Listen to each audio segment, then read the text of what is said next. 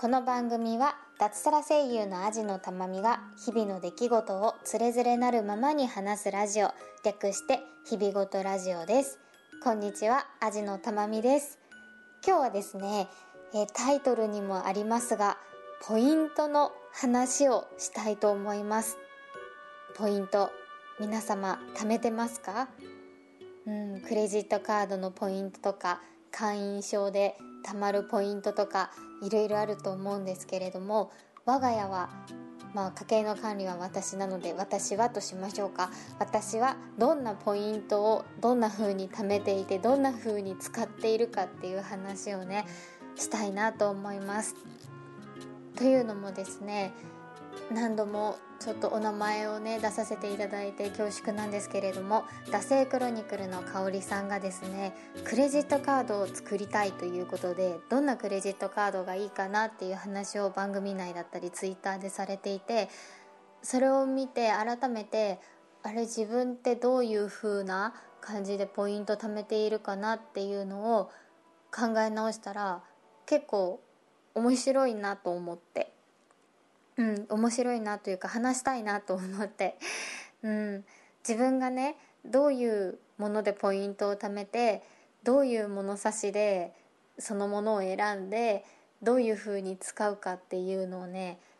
なんか考えてやってるのかなっていうのをね、お話できたらと思います。ちょっとね、説明が多くなるというか、なんか感じになるかなと思うんですけれども、ちょっと現時点のをね残しておきたいなと思っておしゃべりしたいと思います。きっとね、これ多分今後も変わっていくんじゃないかなとは思うんですけれども、とりあえず、結婚1年目の1年目そう2年目1年目2年目の今時点のポイントの貯め方をちょっとねお話ししたいと思いますので、どうぞ。ちょっと固い話にはなるかと思いますが、楽しく話していきたいと思います。どうぞお付き合いください。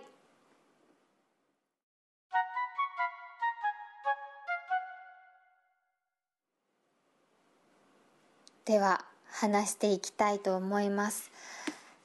そもそもなんですけれども、ポイント好きですか皆さん？ポイントって貯めるの好きですか？私ね、大好きなんですよ、ポイント貯めるの。ポイント貯めるの大好きなんで、なんか油断するといろんなところでカードの会員証とかポイントカードを作ってしまってっていう風になっていたんですね。で、それをちょっとやめようと思って数年前からそれをすごく絞って、本当に使うポイント、本当に貯められるポイントにだけ絞ってポイントを貯めるように最近していて、そんなわけで今の私が貯めているポイントの話をしたいと思います。3つに分けました。その1、クレジットカード。これは皆さん貯めている方たくさんいるんじゃないでしょうか。私もですね、最初に作ったのは学生時代かな。確か定番ですね、エポスカードだった覚えがありますが、を作ったのが最初でした。嘘じゃないかな。で、その後例えば会社に入ってお給料の口座を開くときにクレジットカードを作って、これを1回でも使ってくれたら口座のから引き出したりするのが休日でも手数料かかりませんよみたいなこと言われて、銀行提携のカードを作ったりとか、このポイントを持ってたら 10% オフになりますよこの期間って言われて、こうエポスカードを作ったりとか、そういう感じでどんどんこうポイントカードをクレジットカードをどんどん作るみたいな時期があったんですけど、結局いろんなところで、例えばララポートでお買い物するときはララポートカード、ビッグカメラでお買い物するときはビッグカメラのカード、丸いのときはエポスカードみたいな感じで使ってはいたんですけど、でも結局バラバラにポイントがあるし、気づいたらこうポイントの期限が切れてたみたいなことがあったりして、これはいかんと、こんなん管理できんわということで、今はクレジットカードは2つだけ使っています。で、いろいろ解約したりもして、今2つだけ使ってます。その1、エポスカードですね。こちらはですね、なんで選んだかというと、私が今住んでいるお家は家賃の引き落としがエポスカードなんです。で、ルーム ID っていうのがね、この家を借りた時に初めて知ったんですけれど、ありまして、こう保証人みたいの立てるじゃないですか。家を借りる時ってだいたい自分のお父さんとかの名前書くんですけど、その保証人がいらないし、変な話お給料がちょっと低くても家を借りられるんですけど、でもその代わりそのエポスカードの運営してるんですかね、ルーム ID っていうサービスに入ってクレジットカード経由で家賃を引き落としますよっていう保証サービスで、なので我が家は家賃の引き落としがエポスカードなんですね。で、これのいいところはエポスカードで家賃の引き落としされる時にポイントがエポスカードにたまるんですよ。で、そのエポスカードでたまったポイントを更新の時に使えるっていうのはすごいいいなと思って、なのでちょっと積極的にエポスカードを使うようになっていたんですね。で、そうしたらエポスからゴールドカードにしませんかっていうお誘いが来まして、でゴールドカードにすると年間100万円以上使うと1万ポイントがもらえたりとか、いろんなこういいことがあるんですけど、今だったら年会費無料でゴールドカードできますよって言われて、ホイホイとエポスカードをゴールドポイントにして、今はなるべくエポスカードを使うようにしているといったところです。で、エポスカードはポイントがまとめたんですよね。200円で1ポイント貯まります。大体そうですよね。200円で1ポイントなので、貯まります。で、有効期限がなくて、で、これがいいなと思っているのが、ポイントアップショップっていうのが3件まで登録できまして、そのポイントアップショップに登録した3件は、200円で3ポイント貯まるんですよ。なので、今ポイントアップショップに光熱費、食費一番よく使うスーパーですねを登録していまして、なのでそれは200円で3ポイント貯まるってなってるので、結構ねガンガンポイントが貯まります。で、そのポイントをね、今なるべく貯めてね、家賃の更新の時にねがっつり使ってやろうと思って使っているのがこのエポスカードです。続きましてもう1枚、ビューカードなんですけれども、これはビッグカメラと JR 東日本の JRE さんですかの提携しているビッグカメラスイカと呼ばれるカードを使っています。これは私が会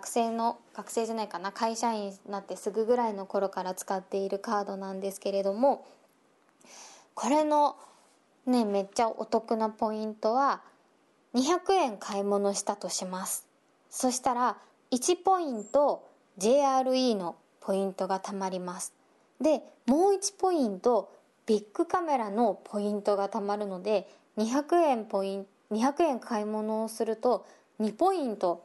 実質たまるっていう計算になるんですね。で、これは1ポイント1円でそのままスイカにチャージができるっていう、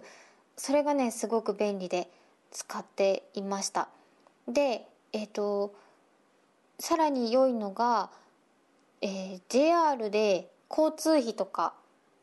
ですよね、スイカにチャージしたりとか、あと定期券を買ったりすると、これも200円で3ポイントがつくんですね。なので普通の1ポイントずつつくのの3倍のポイントがつくっていうのが良い点で、なんで定期券とかスイカにチャージとかするときはこのカードを使ってました。あともちろんビッグカメラでお買い物するときですね、 10% になるのでこれを使っていました。なんですけれども、先ほどお話ししたエポスのポイントアップショップっていうのになんと JR 東日本も含まれているんですね。なんでポイントアップショップに JR 東日本を登録しちゃえば実は一緒になっちゃうっていうのもあって、ちょっとね迷っているんです。もうエポスに全部しちゃってまとめちゃおうかなっていうのも思ってるんですけど、でもねこのビューの JRE カードの Suica のいいところはオートチャージが使えるんですよ。オートチャージ、この iPhone7 以降かなんかに登録するとオートチャージ機能が使えたりとかして、それがちょっと便利なのでちょっとねこれをやめられずにいます。なのでこのカードは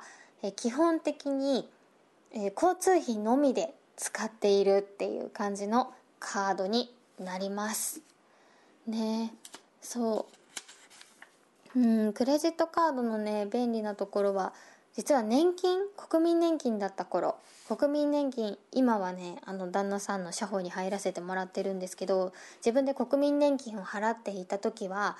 国民年金もクレジットカードの引き落としにするとポイントがついたりとか、そういうどうしても払わなきゃいけないお金ってあるじゃないですか。それに固定費に対して、通信費とかもそうですよね、に対してポイントがつくっていうのはねすごくいいところかなと思っています。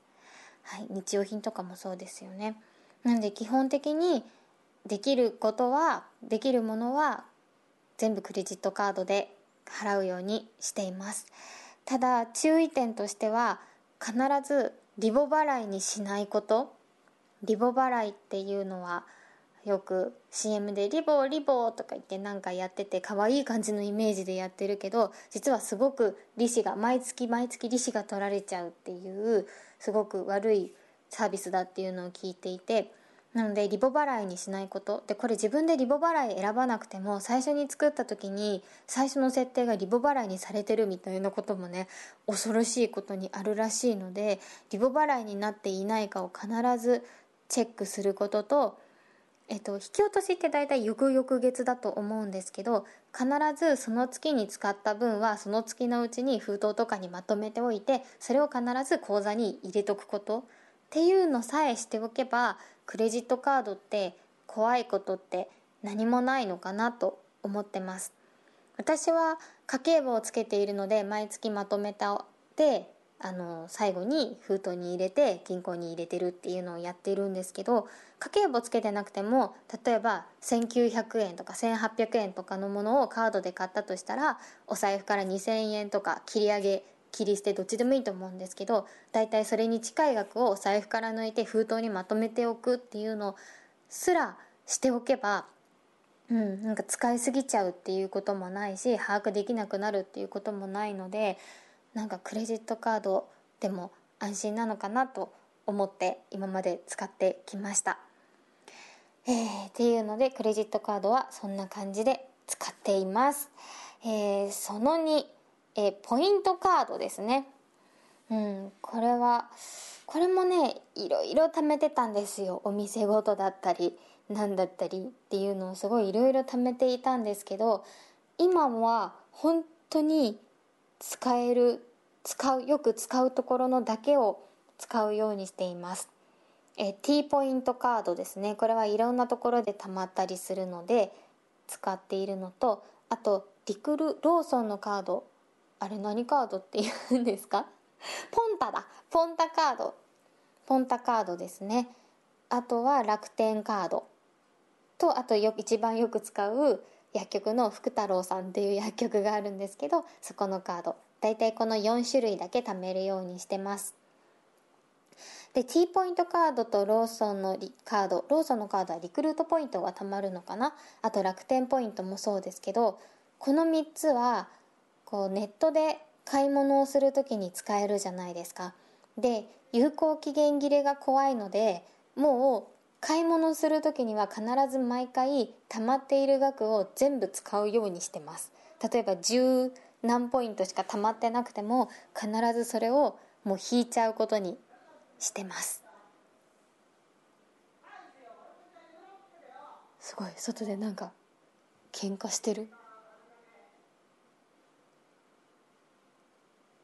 大丈夫かな、ごめんなさい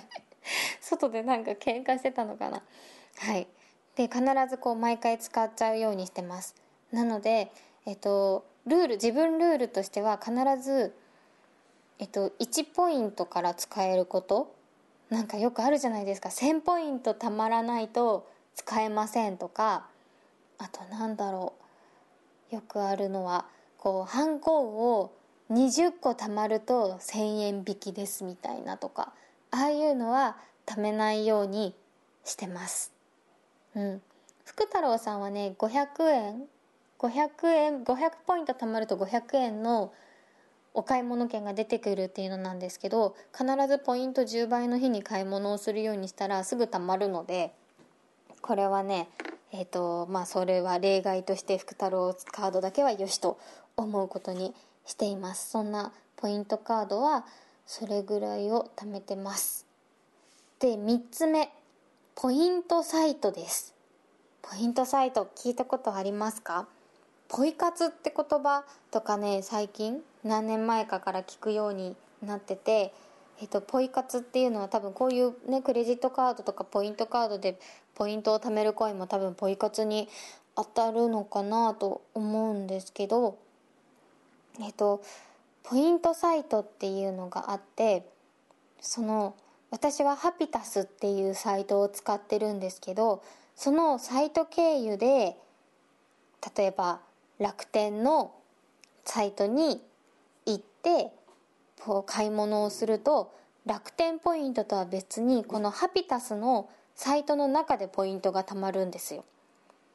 でビッグカメラのホームページに行って買い物をしたらビッグカメラポイントもたまるし、それとは別にハピタスの中でもポイントがたまるんですよ。でこれが結構バカにならなくて、こうコツコツコツコツ貯めてると結構な額になったりして、これをね何年前、1年前は嘘かな、半年ぐらい前からやってます。今年に入ったぐらいかなからやってます。でこのハピタス、他のサイトも多分そうだと思うんですけど、クレジットカードを作ったりとか口座を開設したり、銀行口座ですねを開設したりするととっても大きなポイントですね、6000ポイントとかがたまるようになっていて、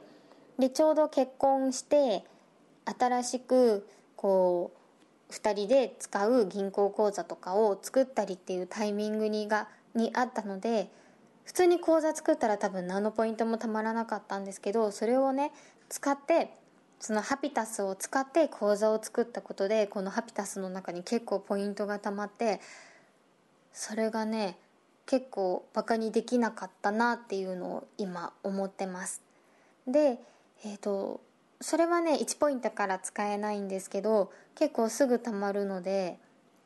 使っていて、もうね2回ぐらいそのポイントで買い物をしていて、この間机を買ったのと、あと以前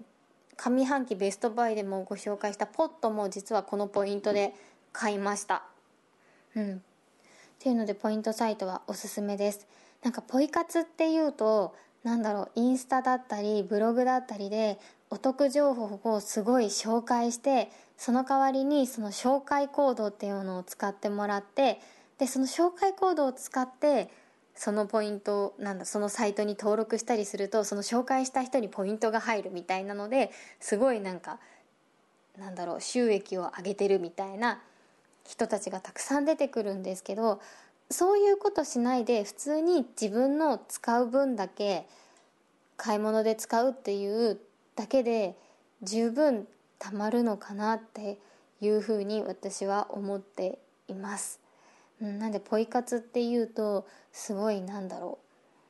ブログでアフリエイト収入みたいなねイメージがあるんですけど、普通に自分が買い物をする時だったり自分の生活で何かが必要になった時にだけ使うっていうのでも、このポイントサイトっていうのはいいのかなと思ってます。ハピタスはごめんなさい、他のサイト全く見てないのであれなんですけど、ハピタスは割と操作もね分かりやすくて、初めてだったんですけど戸惑うことなく使えましたのでおすすめでございます。そんなわけでこの3つのポイントを私はガンガン貯めていて、それでお買い物をしたりとか値引きをしたりとか、あといずれ来る家賃の更新に向けて貯めたりとかっていうのをしています。なんかね、ほんと昔はいっぱい作っちゃったりとかいろんなポイント貯めてたりとかしたんですけど、もうね正直ね把握できないきっとねもっと把握できる人だったらもっとねいろいろ貯めたりとかするのかもしれないんですけど、私にはもう今これが限界かなと思います。多分もっとお得な方法とかもあるんだろうけど、もう多分このクレジットカードを使った方が得だみたいなのもあるのかもしれないけど、今はとにかくまとめて一つにポイントをまとめてっていうのを考えてますね。これきっと多分ね生活が変わって、例えば近くにあるスーパーが変わったりとか、もしかしたらねイトーヨーカドーさんが近くにあったらね絶対ナナコとかの方がお得だったりとか、イオンが近くにあったらイオンのワオンですかとかがお得だったりとかね、いろいろあると思うんですけど、とりあえずは今の自分はこれでしばらくやってみようかなと思ってます。あ、そうだ、PayPay とか LINEPay とかあるじゃないですか。あの辺は実は全くまだ手を出しておりません。あれもね気になるんですよね。多分なんかすごい還元率だったりとかするから、多分あれもねやった方がいいんだろうなとは思ってるんですけども、ちょっとまだ追いついておりません。よかったら皆さんこのポイントはすっごいたまるよとか、PayPay、LINEPay その辺のねこれがおすすめですよみたいのがあったら、もしよかったら教えていただけたらとっても嬉しいです。はい、そんな今の私が貯めているポイントの話でした。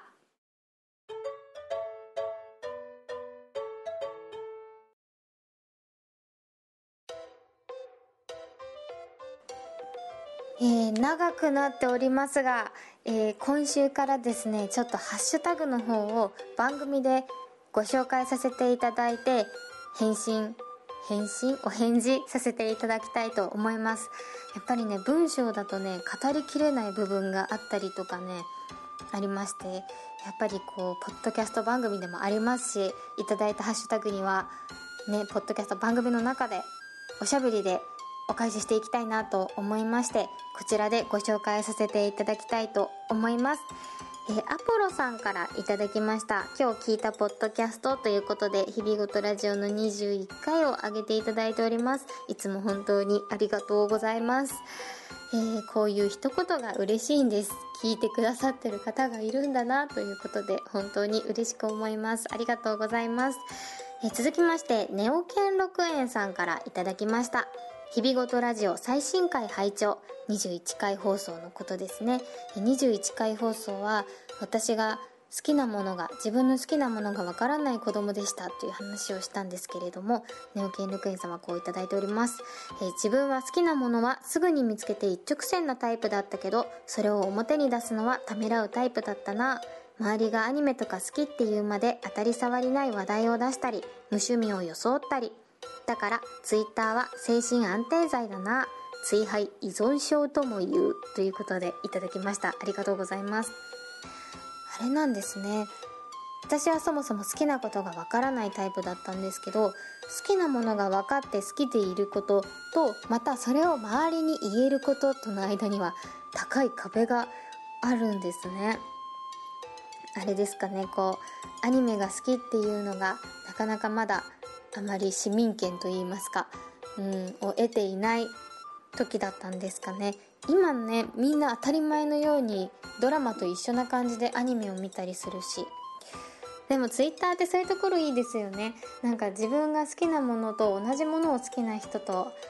簡単に検索一つで会えたりとかするし、だからあれなんですよね、みんな複数のアカウントを持ってこのアニメではディズニーの話だけをするとか、このアカウントではディズニーの話だけをするとか、このアカウントではこの話だけをするみたいな、何々赤みたいなのでこう複数アカウントを持っていたりとかしてね、ツイッターのいいところってそういうところですよね。好きな人とすぐつながれるっていう追廃依存症とも言う、でも羨ましいです。すぐに見つけられるところ、どういうなんかその見つけ方のコツとかあったらぜひぜひ教えてください。続きまして、兼六園さんありがとうございました。続きまして、いっこさんからいただきました。ありがとうございます。たまみさんおすすめの美容オイル、香りを選びきれずに大人買いしてしまったということでいただきました。ありがとうございます。再三おすすめしております、クナイプの美容オイルをね、写真付きであげてくださいました。ローズの、私がこれ買ったことないんですよね。ローズヒップオイル配合のローズのものと、私も買っていたもの、オレンジの香りなんですかね、このオレンジ色のパッケージのものの2種類を購入していただいたようです。ありがとうございます。このねローズの方めちゃめちゃ私も実は気になっていて、エイジングケアだったりとか、あと乾燥が気になるお肌にいいそうで、これも実はめちゃめちゃ気になってるんですけど、ちょっとねローズの香りがあんまり得意じゃないっていうのもありまして、ちょっとね足を踏み出せずにおります。これもねちょっとお試しサイズ買ってみようかなと思うんですけど、いっこさんこれ結構ローズのバラの香りって強いですか？よかったら教えてください。これね気になっているんです。ちょっとバラの匂いが結構強いようだったら難しいかな。よかったらちょっと教えてください。ありがとうございます。いっこさんぜひぜひ使ってみてください。気に入っていただけたらとっても嬉しいです。続きまして、いがぐりおじさんからいただきました。いつもありがとうございます。21回放送、味野さんの育ちの良さが伝わりました。もしかしてどこかの霊場とかとびっくりマークってことでいただきましたが、そんなことは全くございません。東京の田舎の方に住んでいました。普通の、子供でした。ただですね、本当これはひとえに両親の教育方針という一言ですね。これはちなみに21回放送で私がお小遣いをもらっていなかったっていうね話だったんですけど、何か欲しいものがあった時はこれを欲しいですって言わなきゃいけなかったっていうね話なんですけど、これはもうただ単に両親の教育方針なだけで、全然令状とかでは残念ながらありません。きっとねご令嬢だったら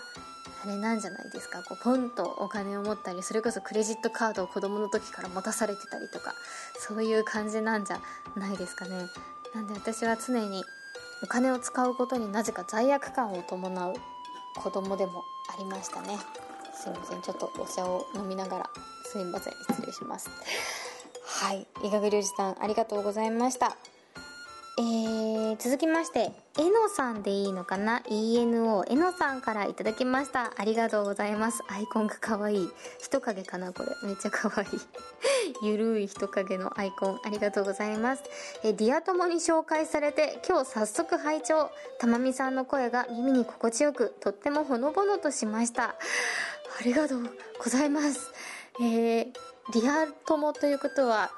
ツイッター上じゃなくてリアルなお友達から紹介されたっていうので、ちょっとびっくりしつつとっても嬉しいです。ありがとうございます。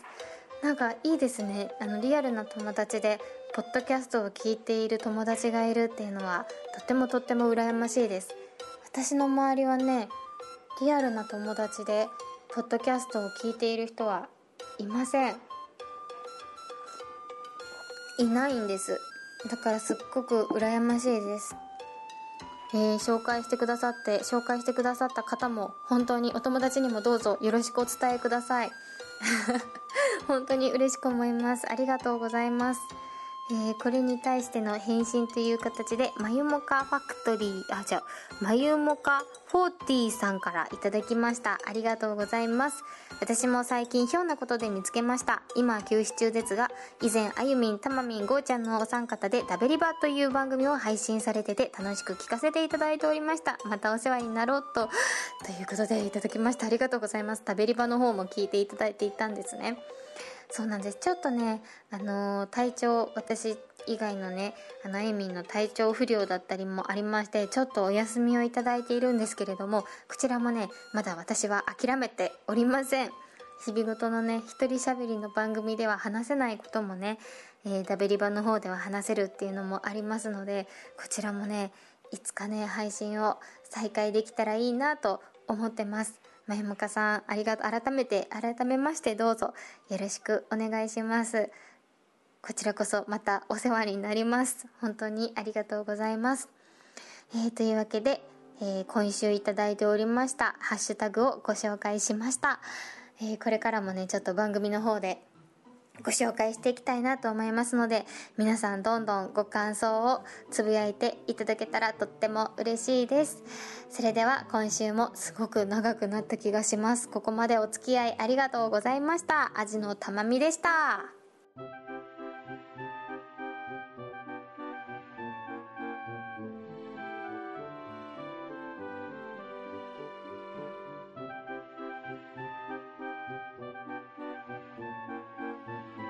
日々ごとラジオでは感想、お便りを募集しています。宛先は日々ごと@gmail.com、hibigoto@gmail.com、またはブログのメールフォームからもどうぞ。ツイッターハッシュタグひらがな4文字で日々ごとでもお待ちしております。最後までお聞きいただきありがとうございました。